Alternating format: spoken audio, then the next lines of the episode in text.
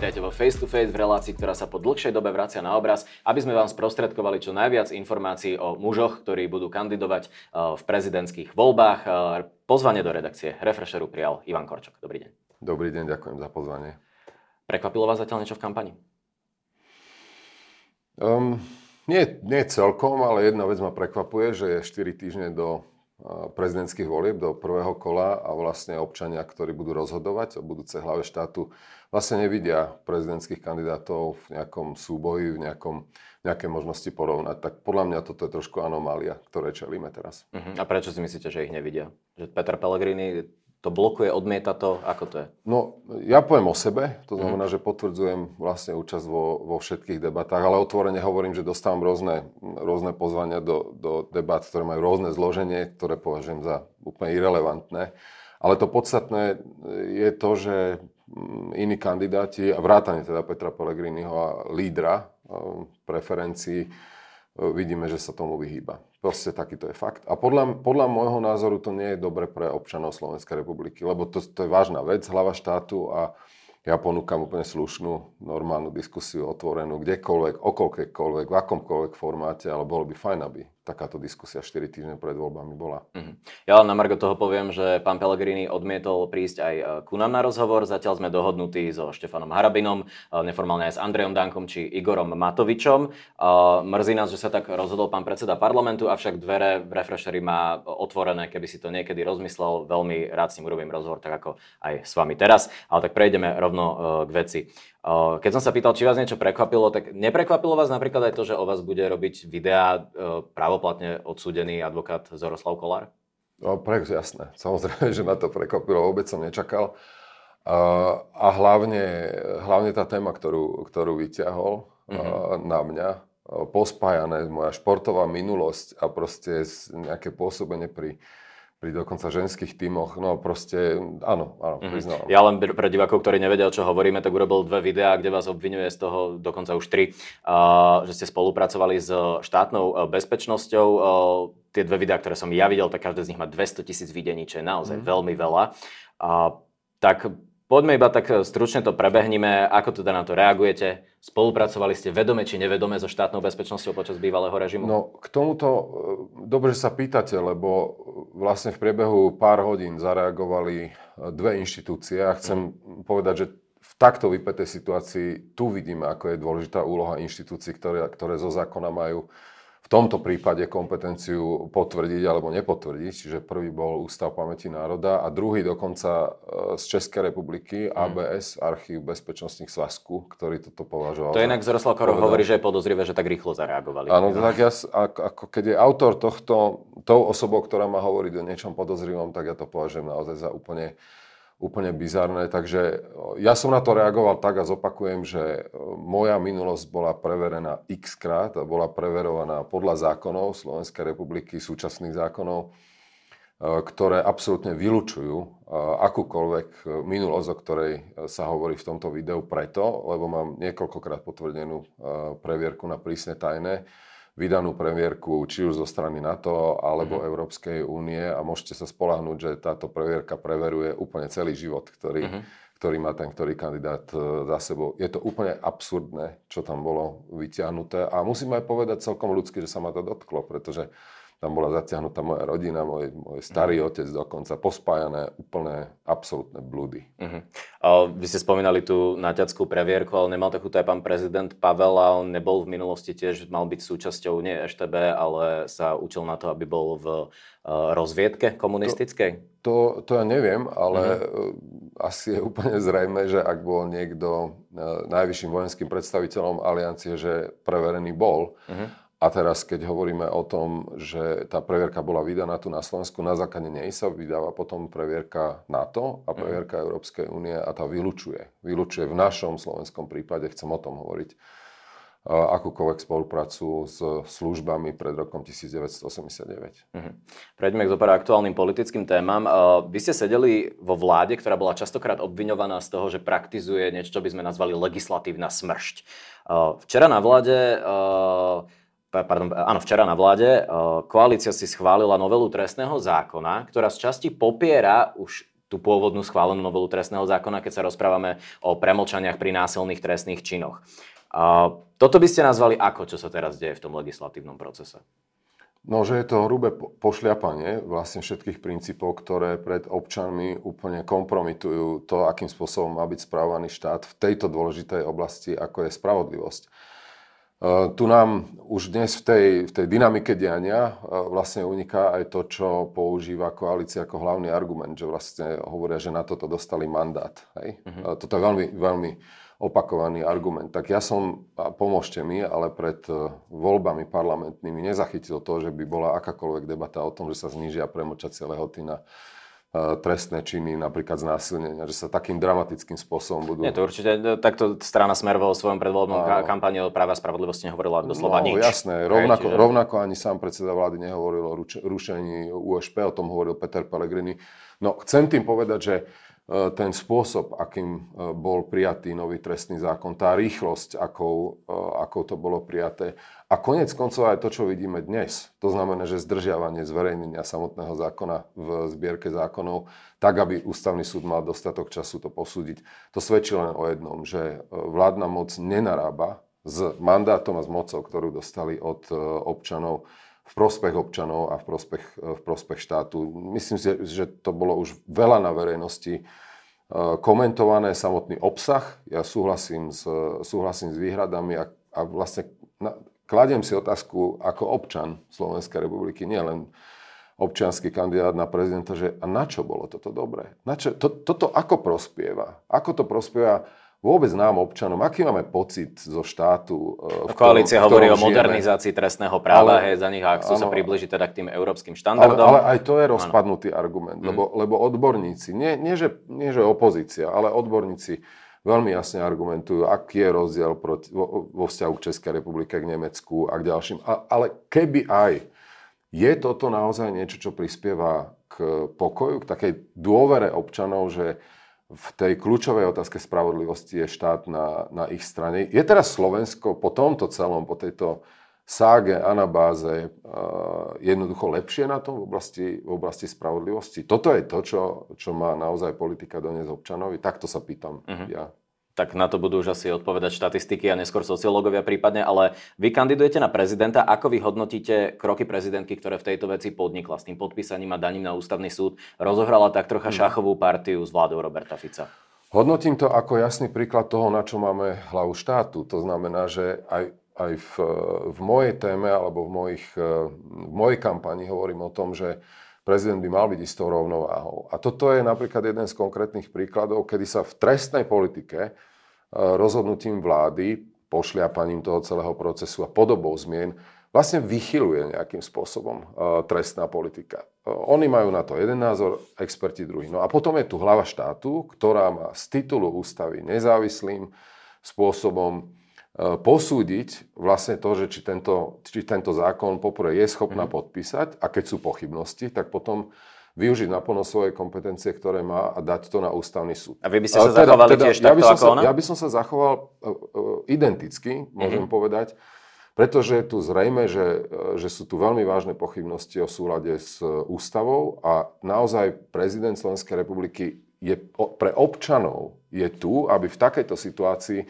využil tie kompetencie, ktoré má. Je to opakom tej podoby výkonu prezidentského mandátu, o ktorej hovoria napríklad e, niektorí ďalší, keď hovoria, že tu má byť vlastne pokoj, prezident mm-hmm. má dávať pozor, ako sa e, plní program vyhlásenie vlády, to je veta Petra Pellegriniho. Ja si myslím pravý opak. Prezidentu je, že v tejto zlomovej kľúčovej situácii toho vychýlenia má, má prezident e, zasiahnuť v súlade so svojimi kompetenciami. Tak poďme sa chvíľu baviť o tých kompetenciách um, ako takých.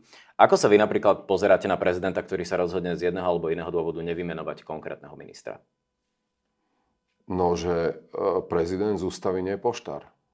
Tu sú, tam, je, tam je jasne napísané v tých článkoch, v 6. hlave, od článku 101 to, že prezident vymenúva a, napríklad predsedu vlády a členov vlády. Ústava bohužiaľ hovorí, no, bohužiaľ ústavní právnici to tak konštatujú, že v inej pasáži, ktorá sa týka Národnej rady, hovorí, že vymenuje. Ale uh, A tu je potom na druhej strane no, tá nie, otázka ale, toho, že ale, ale je to, nie, máme ja, tu ja legitimné som... parlamentné voľby. Áno, a... ale to je, to je nespochybniteľné. To ja by, ja, no áno, ale hovoríme ne... o nomináciách. Napríklad tu bol príklad pána Huliaka, ktorý áno, dostal áno. veľké nejaké množstvo preferenčných hlasov a strana, ktorá sa riadne dostala do parlamentu a išla do koalície, ho chcela menovať. Takže Zopakujem. Ako by ste to zvažovali áno, na tých váhach, že kedy áno. je to v poriadku a kedy už to nie je v poriadku ako prezident vymenovať či nevymenovať ministra? Áno, zopakujem, e, zopakujem e, ešte raz, že prezident, keďže má menovacie právomoci, mm-hmm. tak tie menovacie právomoci ne, neznamenajú to, že prezident všetko, čo dostane na stôl, tak podpíše.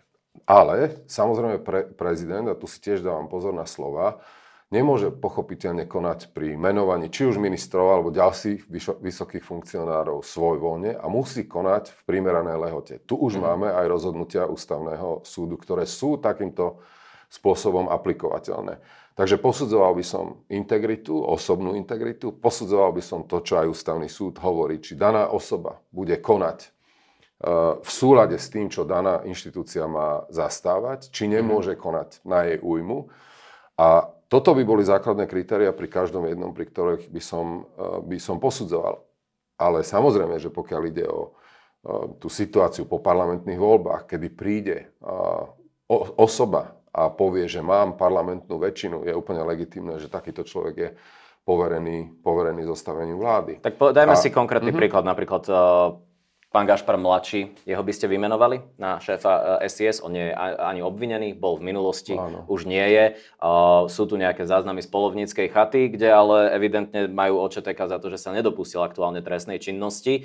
Je otázne, či to bolo v súlade so vkusom alebo morálkou, ale či pri ňom by ste teda mali problém ho vymenovať za šéfa tajnej služby. Odpo- odpoviem, ale dovolte mi povedať na úvod to podstatné. To je presný príklad toho, ako je na újmu občanov na újmu bezpečnosti, ak pri menovaní tak vážnej funkcie ako je riaditeľ SIS to prebieha takým spôsobom, že hlava štátu, ak tomu dobre rozumiem, sa o rozhodnutí menovať konkrétnu osobu na riaditeľa si dozvie de facto z, z médií. Uh-huh. Takto, takto to vnímam.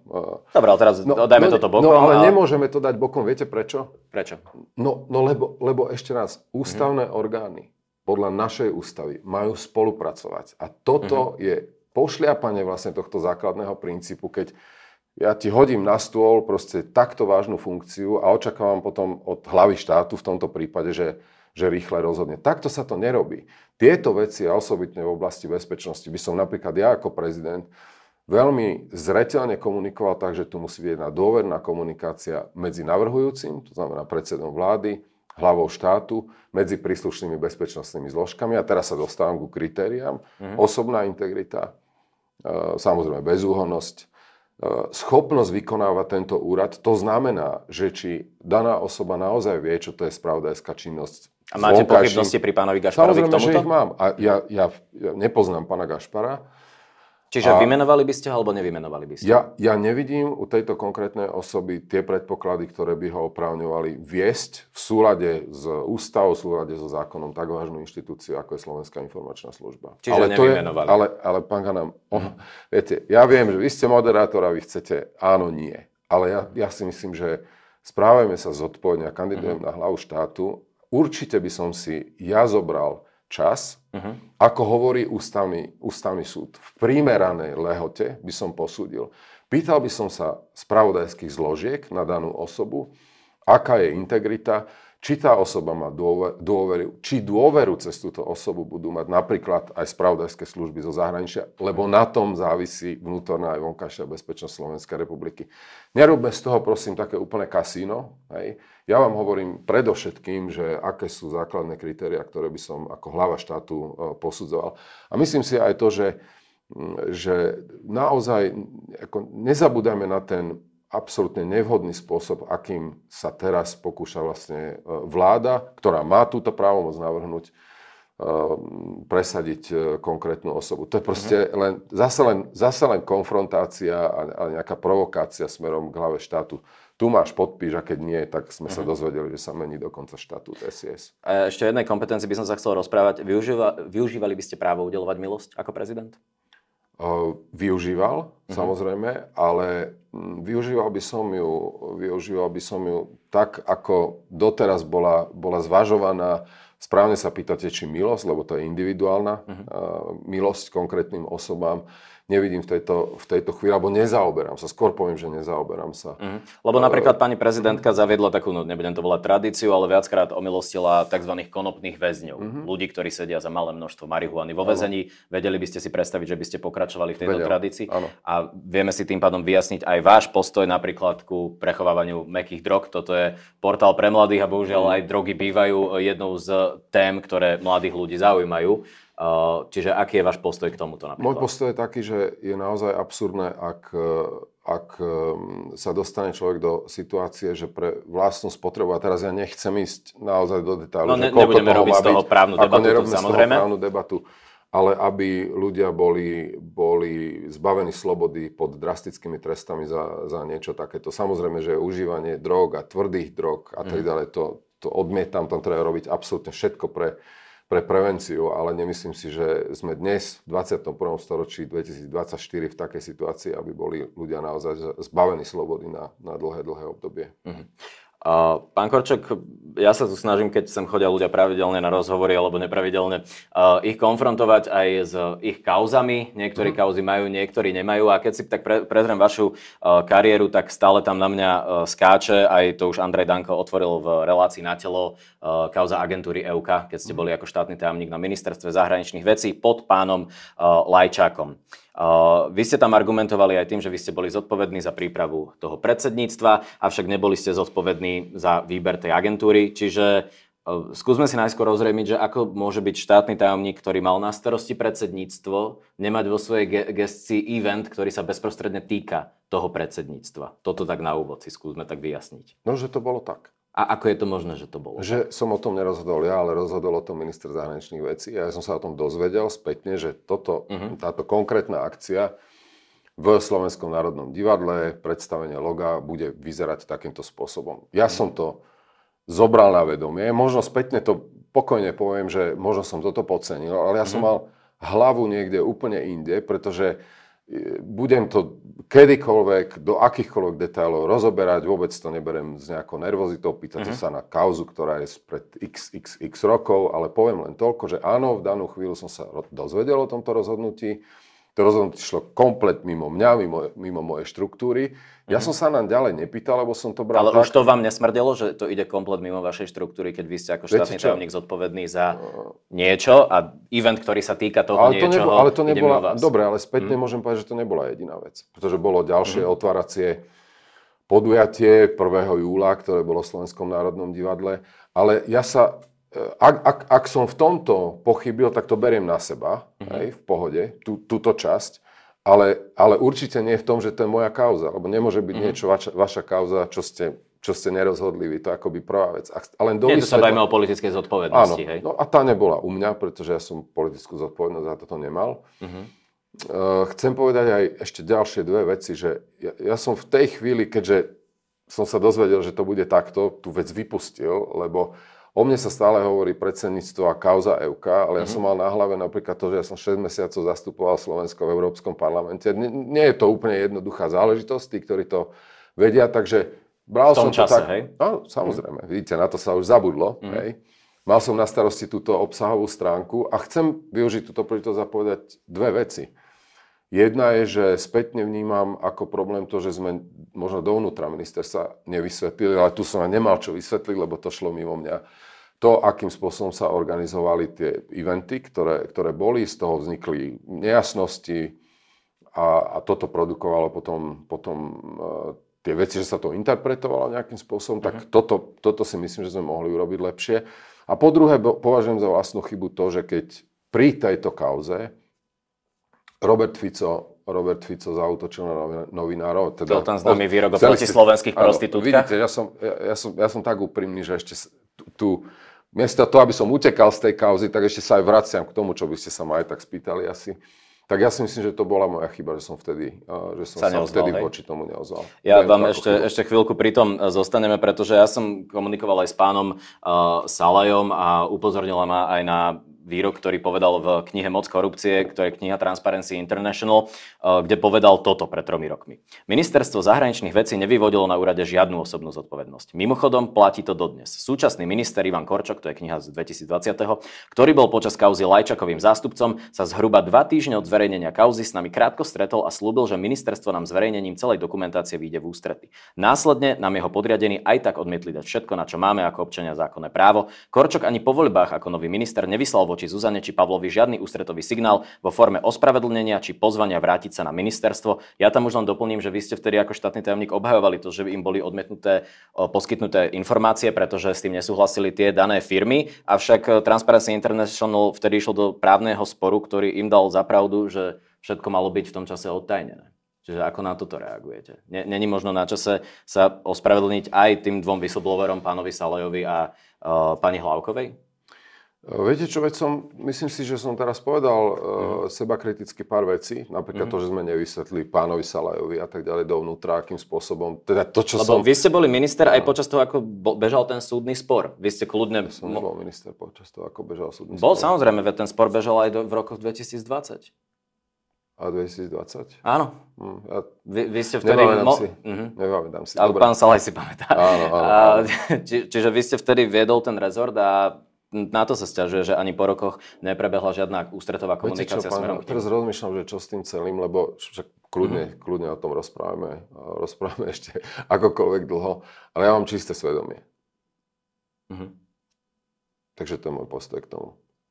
Ešte raz, dozvedel som sa o tom, ako to bude robené ak som podcenil to, že som sa mal detálne o to zaujímať, OK, beriem na seba. Bola to veľká kauza, všetci o tom informovali. Nie, počkajte, ne? počkajte. Kauza z toho vznikla, ale mm. ja mhm. som bol mimo rozhodovacej štruktúry, ktorá rozhodla o tom, že logo mm. bude v Slovenskom národnom divadle. Ak som sa o to mal zaujímať, beriem to. Te, teraz beriem sa skôr bavíme o tom, že neskôr ste boli teda ministera, ne, nenastala žiadna ďalšia komunikácia k ľuďom, ktorým dali zapravdu aj súdy.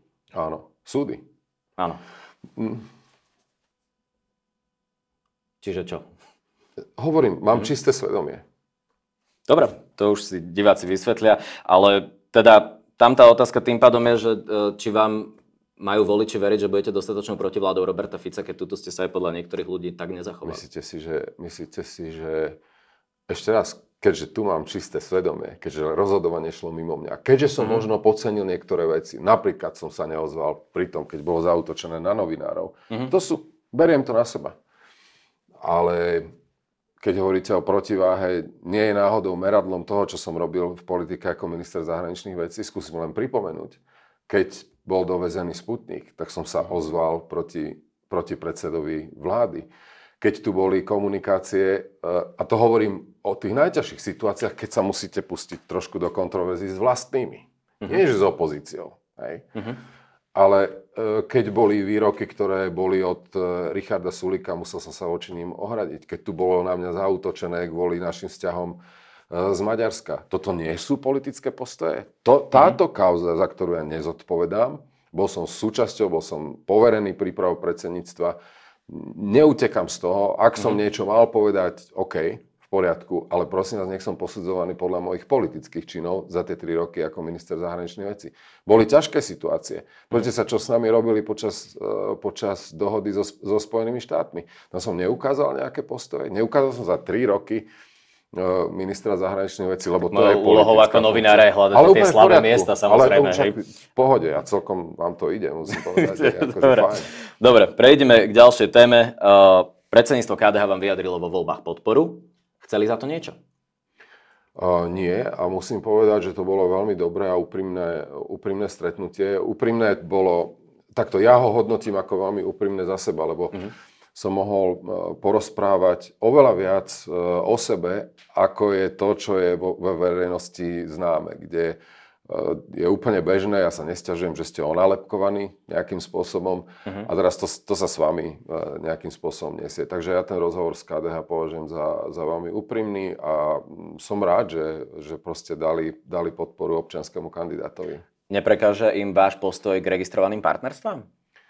Uh, viete čo, poviem aj z toho rozhovoru. No jasné. Že kľud, kľudne sa podelím o to, uh, lebo to nie je nič tajné, ale ja som povedal, že chcem byť veľmi úprimný chcem, chcel by som, aby som pred občanmi uspel najmä, najmä tým, že bude mať jasné postoje voči citlivým otázkam. A tak, táto otázka je citlivá, ale ja som povedal mm. niekoľkokrát predtým, a aj na KDH, že v tejto otázke si myslím, že Slovensko dospelo tak ďaleko, tak ďaleko že registrované partnerstvo by naša spoločnosť uniesla. A keďže ja to mhm. cítim, mm-hmm. keďže ja to cítim, že tá spoločnosť je už oveľa ďalej, ako je pripravený aj parlament, či predchádzajúci, alebo súčasný, tak ja som povedal, že ak by sa parlament dohodol, tak ja registrované partnerstvo podpíšem. Proste takto to je. Mm-hmm.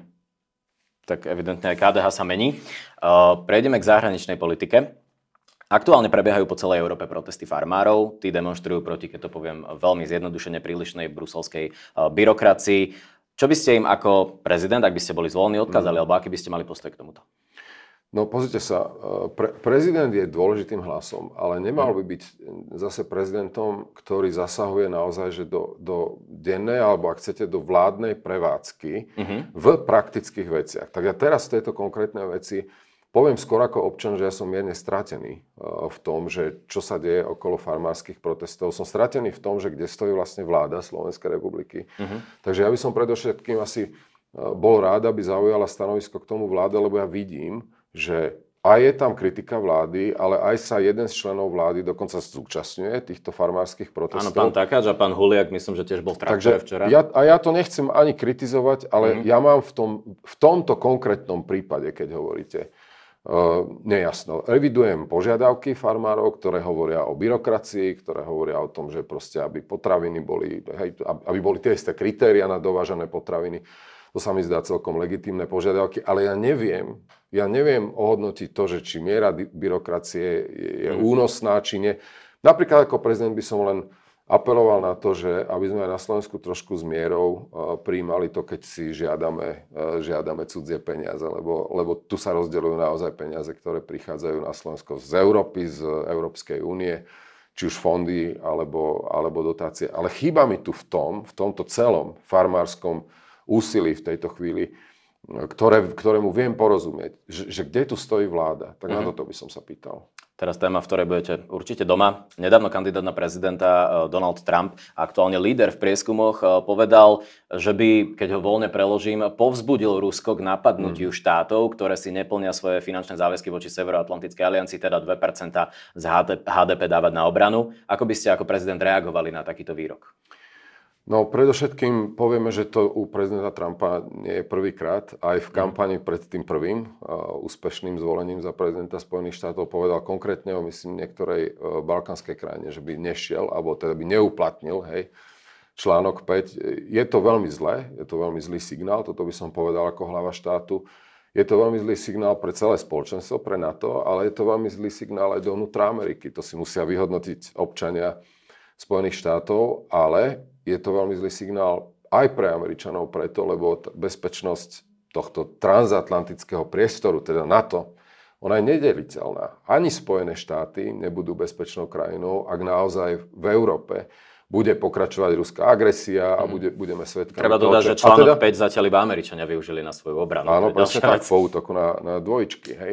Takže ja to považujem za veľmi problémové samozrejme vyjadrenie a, a samozrejme by som apeloval na celú americkú politickú scénu, aby zvážila dôsledky na samých seba. Lebo ešte raz, ak e, Spojené štáty by spochybnili svoju, e, svoju angažovanosť na to, ak, ak by prevážila v Spojených štátoch, um, prevážil názor, že môžu tieto veci robiť sami, napríklad uh-huh. bez Európy, ustať ten obrovský tlak, ktorý je globálny, tak to je na úkor záujmov Spojených štátov. A nespo, nesporné je aj to, že sme už v takejto polohe kandidáta Trumpa a vtedy prezidenta Trumpa videli. A môžem ešte jednu vec uh-huh. povedať dokonca na jeho obhajobu?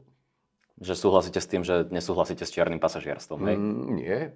Ale, ale dnes uh, pri všet, celom mojom, počiarkujem trikrát, kritickom uh-huh. postoji voči prezidentovi Trumpovi za tieto vyjadrenia, Jedno sa musí nechať, že v tom prvom období Trumpa e, došlo k tomu, že dnes nikto nespochybňuje 2% HDP na obranu. Pretože ten jeho dôraz, ten jeho slovník, tie jeho, to jeho naliehanie, sám som bol prítomný niekoľkokrát na samite NATO, spôsobili to v kombinácii s ruskou agresiou, že e, dnes už pochopili členské štáty, že tie 2% sú absolútne nevyhnutné pre svoju vlastnú obranu. Čiže aj my mm-hmm na Slovensku 2%. Tak možno tá jeho taktika, ten hrubý slovník, má nejaké pragmatické on dopady, je, nie? On je nezodpovedný.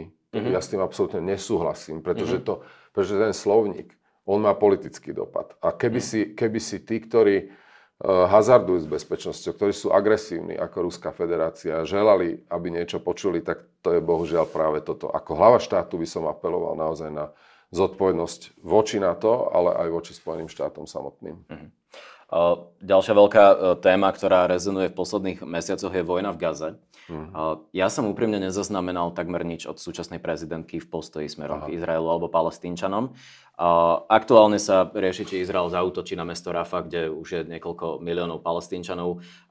Očakáva sa tam veľmi ťažká situácia. Palestínčania po útokoch Hamasu ich zomrelo vyše 20 tisíc, viac detí tam 29. zomrelo. 29 tisíc. Ako by ste vy ako prezident, ktorého ja poznám ako človeka, ktorý uh, skôr sa uh, držal tej uh, politiky v prospech Izraela, Mhm. reagovali na túto situáciu? Uh, Vždy som sa zastal slovenského záujmu Mhm. uh, v tomto prípade a po- hovoril by som aktívne o tom, to je pravda. Uh, Keď hovoríte, že pani prezidentka sa nevyjadrila, ale ja som nezačul žiadne vyjadrenie, uh, zaznamenania hodné vyjadrenie slovenskej diplomácie. Pani prezidentka môže, Mhm. ale diplomácia musí, musí. A slovenská diplomácia dnes nie je, ja o nej neviem nič. Okrem teda tých floskul, ktoré počúvame. Um, Nevidíte tú šťuku, hej? nie, nie, ja, slovenská diplomácia sa dnes vytratila z medzinárodného pola a to je veľký problém z jedného dôvodu, lebo ak chcete presadzovať záujem von, tak aspoň musí byť nejak hlas počuť, musia, mm-hmm. musia ho zaznamenať. Hej. Tí ministri musia vedieť, že aký je tvoj názor tam či tam. Jasne. Takže Ale zostaneme akoby pri tej Gaze, áno. Ale zostaneme pri Gaze. Môj postoj je takýto, že uh, Izrael Začať treba naozaj tým, že 7. oktobra minulého roku došlo uh, proste k útoku na Izrael, na občanov, na nevinných ľudí. Počiarkujem aj to, že toto nie je, toto nie je prvopočiatok toho konfliktu, ktorý je dlhodobý, pochopiteľne.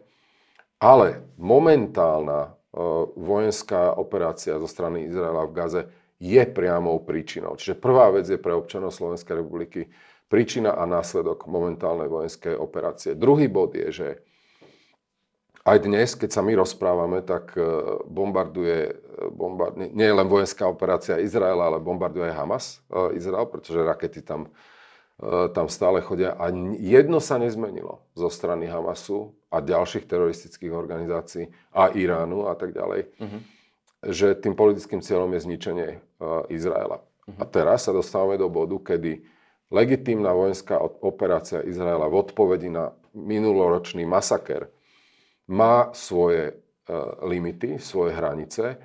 Myslím si, že... do- Za vás tá odpoveď je legitímna? To, v akej forme prebieha s tým počtom civilných Ja ju, považujem, ja ju považujem za legitímnu s ohľadom na ten cieľ, ktorý Izrael deklaruje a to je zničenie vojenskej infraštruktúry Hamasu na území Gazy. Lebo ako vieme, v 2015 Izrael z Gazy odišiel a výsledkom bolo to, že tam každý rok bola, bol v princípe vojna, ktorá prichádzala, prichádzala z Hamasu. Ale tu chcem povedať celkom jednoznačne aj to, že v dnešnej podobe, to znamená pri 29 tisícoch civilných obetí, je neudržateľné z môjho pohľadu, aby operácia pokračovala takým spôsobom, že naďalej budú prichádzať o život e, títo civilisti. A ten dôvod je jednak samozrejme humanitárne právo, ktorého, ktoré platí aj pre Izrael. Ale ešte dôležitejšie je to, že ak Izrael chce toto ustať, tento legitímny cieľ zničiť Hamas, potrebuje medzinárodnú podporu. A dnes je zrejme, že z, medzi- z demokratického sveta, vrátane Spojených štátov, prichádzajú veľké apely na to, aby operácia proste neprebiehala na úkor týchto civilných obetí. To je A vy by ste sa pridali k tomu apelu, teda, hej, boli by ste v tom tábore Samozrejme. tých politikov, bol by ktorí... som, bol by som ktorý, ktorý by apeloval na to, že e, tá miera civilných obetí už prekročila, prekročila hranicu a musí aj Izrael pri legitímnom cieli zničiť Hamas, ktorý sa skrýva za civilistov. Je to treba povedať. Hej. Na tom malom území, kde žije 2 milióny ľudí, sú z týchto civilistov urobené vlastne ciele zo strany Hamasu. Ale myslím si, že naozaj tie civilné obete na strane palestíncov sú, sú už obrovské. Uh, Ďalšia téma, ďalšia vojna. My sme tu takto sedeli pred dvoma rokmi, takmer presne. Bolo to deň pred inváziou. A Dneska ráno som čítal v denníku len článok, kde sa rekapitulovali tie hodiny pred tým, čo sa dialo aj na Slovenskom úrade vlády. Vy ste že vraj boli spolu s Jarom Naďom dvaja ľudia, ktorí nezdvihli ruku za to, keď sa Eduard Heger pýtal, že či si myslia, že nastane tá invázia, ktorá hneď potom nastala. Uh, je to tak. Je to, je to tak. Uh, veľa ľudí si to vtedy myslelo. Dva roky potom, nemám d- úprimne ani presnú otázku, ale ako vnímate teda tie dva roky potom, ako to tam teraz vyzerá a aké sú z toho východiska? Súčasný premiér hovorí, že tento konflikt nemá vojenské riešenie. Uh, podrýva Ukrajinu viac menej všade, kde chodí retoricky, avšak v Bruseli hlasuje za každým uh, tak, ako sa od neho očakáva. Tak ako vy vnímate po dvoch rokoch túto inváziu k nášmu susedu? Takže Samozrejme, situácia na, na boisku sa, sa mení. Mimochodom, vlastne tá ruská operácia mm, pri celej brutalite, lebo to je najhoršie, ona kompletne skrachovala s politickými aj z, vojensk- z hľadiska vojenských a politických cieľov, lebo nezabúdajme, že prvý deň, to znamená zajtra pred dvoma rokmi, ten prvý cieľ bol za 3 dní prísť do Kieva a to celé vybaviť. Takže mm. pozrite sa to na, na to, že Ukrajina dodnes stojí a do, dodnes žije, samozrejme. Tak to je akoby prvá vec. Druhá, politické dôsledky už pre Rusko. Rozšírila sa, rozšírila sa aliancia, Ukrajina sa stala kandidátským štátom na členstvo do Európskej únie. Môžeme dlho o tom hovoriť, ale, ale toto sú tiež výsledky tejto ruskej agresie voči, voči Ukrajine. Nezmenilo sa ale jedno, pán Hanam Jedno sa nezmenilo a toto vyčítam aj slovenským populistom, ktorí ukradli túto tému. Nezmenil sa slovenský záujem. Či 24. E, februára pred dvoma rokmi alebo dnes je slovenský záujem jeden. Ukrajina, ktorá proste musí zostať, existovať ako nezávislý, ako suverénny štát. Ja viem, že sa to hovorí ťažko v tejto situácii. Ale chcem povedať niečo seba kriticky, ak môžem. Nech sa páči. Mám pocit, že sme všetci tí, ktorí ho, sú si vedomí dôsledkov tejto ruskej agresie na Slovensko. Na Slovensko. Sme trošku nezvládli jednu vec komunikačnú v úvode, keď sme pochopiteľne povedali, ako je dôležité podporovať Ukrajinu vojensky, humanitárne a finančne. Vznikol dojem, ako keby sme my vlastne chceli Ukrajine pomáhať viac ako vlastným občanom. No a toto chytili do rúk populisti na čele s Robertom Ficom, s mhm. Petrom mm-hmm. Pelegrinim, s Dankom a s ďalšími. A túto tému na Slovensku brutálne zneužili a dodnes zneužívajú. To znamená, že ako ste vy aj správne povedali, keď, nie, keď povie predseda vlády, že v Kieve nie je vojna a prezidentský kandidát povie, že no, vojna je v Kieve len sem tam, čo to je pán Hanam. To je to isté, čo sa tu dva roky rozprávalo o tom, že čo táto, táto vojna znamená, respektíve neznamená pre Slovensko. Chápete, mňa toto trápi na tom, že uh, musíme slovenským občanom vysvetľovať, že, že Ukrajinci bránia nás musíme slovenským občanom... No podľa prieskumu verejnej mienky sa vám to zatiaľ nedarí. To ne, no nedar, nedarí. Ja len pretože, vám, ale pretože, tomu celému politickému táboru. Áno, pretože, pretože ľudia, ja mám pre, pre nich plné pochopenie. Pre, pre moju mamu, ktorá proste sa bojí vojny, ktorá mm. vidí, čo sa deje, pre vašu mamu, pre... To je úplne logický ľudský cit, ktorý je o strachu. No ale potom nastupuje e, politika, ktorá má byť zodpovedná.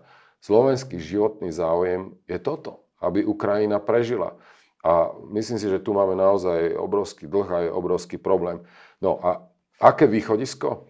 Viete čo, ehm, čím skôr mier, čím skôr mier, ale ten mier, respektíve podmienky mieru nemôže určiť nikto iný ako Ukrajinci. Nechajme to na nich. Ak majú v sebe to, toľko obdivuhodného vlastenectva, koľko majú, že sa vrhajú proti tej presile, že prichádzajú o tisíce životov, tak hádam, nemáme mi právo niekde z komfortu mieru, chvála Bohu, že ho máme, hovoriť Ukrajincom tak, ako to hovoria mnohí zo Slovenska. To je strašne pokrytecké, perfidné a zbalené. Zbabele, vzdajte sa, lebo my už chceme mať s tým pokoj. Vojenské riešenie existuje, keď Ruská federácia prestane bombardovať nevinných ľudí a, a, a ničiť infraštruktúru tejto krajiny. To je vojenské riešenie, ale ono je u Putina. Takže z tohto pohľadu za tie dva roky sa zmenilo veľmi málo. Z pohľadu toho, čo je slovenský záujem. A toto by som ja hovoril ešte intenzívnejšie, ešte viac pravdepodobne. Snažím sa to teraz, keď chodím po Slovensku, kde sa ma ľudia na to pýtajú. Mám 40 výjazdov za sebou uh-huh. a ľudia sa pýtajú aj na tieto veci. A mám pocit, že, že keď sa to takto pokojne vysvetľuje, že ľudia, ale horí dom nášho suseda. A my chceme, aby ten dom prestal horeť, aby stále stál, hej, už, už, už horia e, skoro základy toho všetkého. Tak to nie je predlžovanie vojny. To je to, aby, aby na, na východe proste bola krajina, ktorá nás, ktorá nás delí od Ruska a ktorá sa chce vyvíjať demokraticky, lebo potom je šanca pre východ Slovenska. Mhm. Toto je samozrejme veľká téma, ktorú by sme mohli rozoberať na samostatný rozhovor, ale na to priestor nemáme. A tak využijem ešte trocha času, ktorý máme na odľahčenú otázku. Kto bol váš najobľúbenejší prezident zatiaľ slovenský? Ha, tak to je taká kategória, ka, kategorizácia. Ale nebolo. Ale viete, čo, to je? Obľú... Ja to poviem ináč. Kto bol najlepší prezidentom Slovenskej Kto bol republiky? najlepším prezidentom? Viete čo, nebudem to hodnotiť. Považujem to osobitne v mojej situácii, keď ja kandidujem na prezidenta Slovenskej republiky za absolútne nenáležité. No to vyzerá tak, že ja kandidujem a tento bol môj najobľúbenejší a tento bol menej obľúbený. Tak ja si mm-hmm. do, zoberiem teraz právo diplomatické odpovede. Od mnohých by som si vedel vedel zobrať e, inšpiráciu od, od niektorých nie napríklad, mm-hmm. ale je úplne náležité, aby som ja známkoval prezidentom, kto bol najlepší a kto nie. Chcem uspieť v tejto súťaži a snažiť sa byť čo najlepším prezidentom Slovenskej republiky. Tak uvidíme, či uspejete. Ak uspejete, prídete sem znova? Prídem, prídem. So mňa chodia sluby veľmi ťažko, lebo, lebo ja ich e, nerad porušujem, ale prídem. Tak vám ďakujem za rozhovor. Ďakujem aj ja.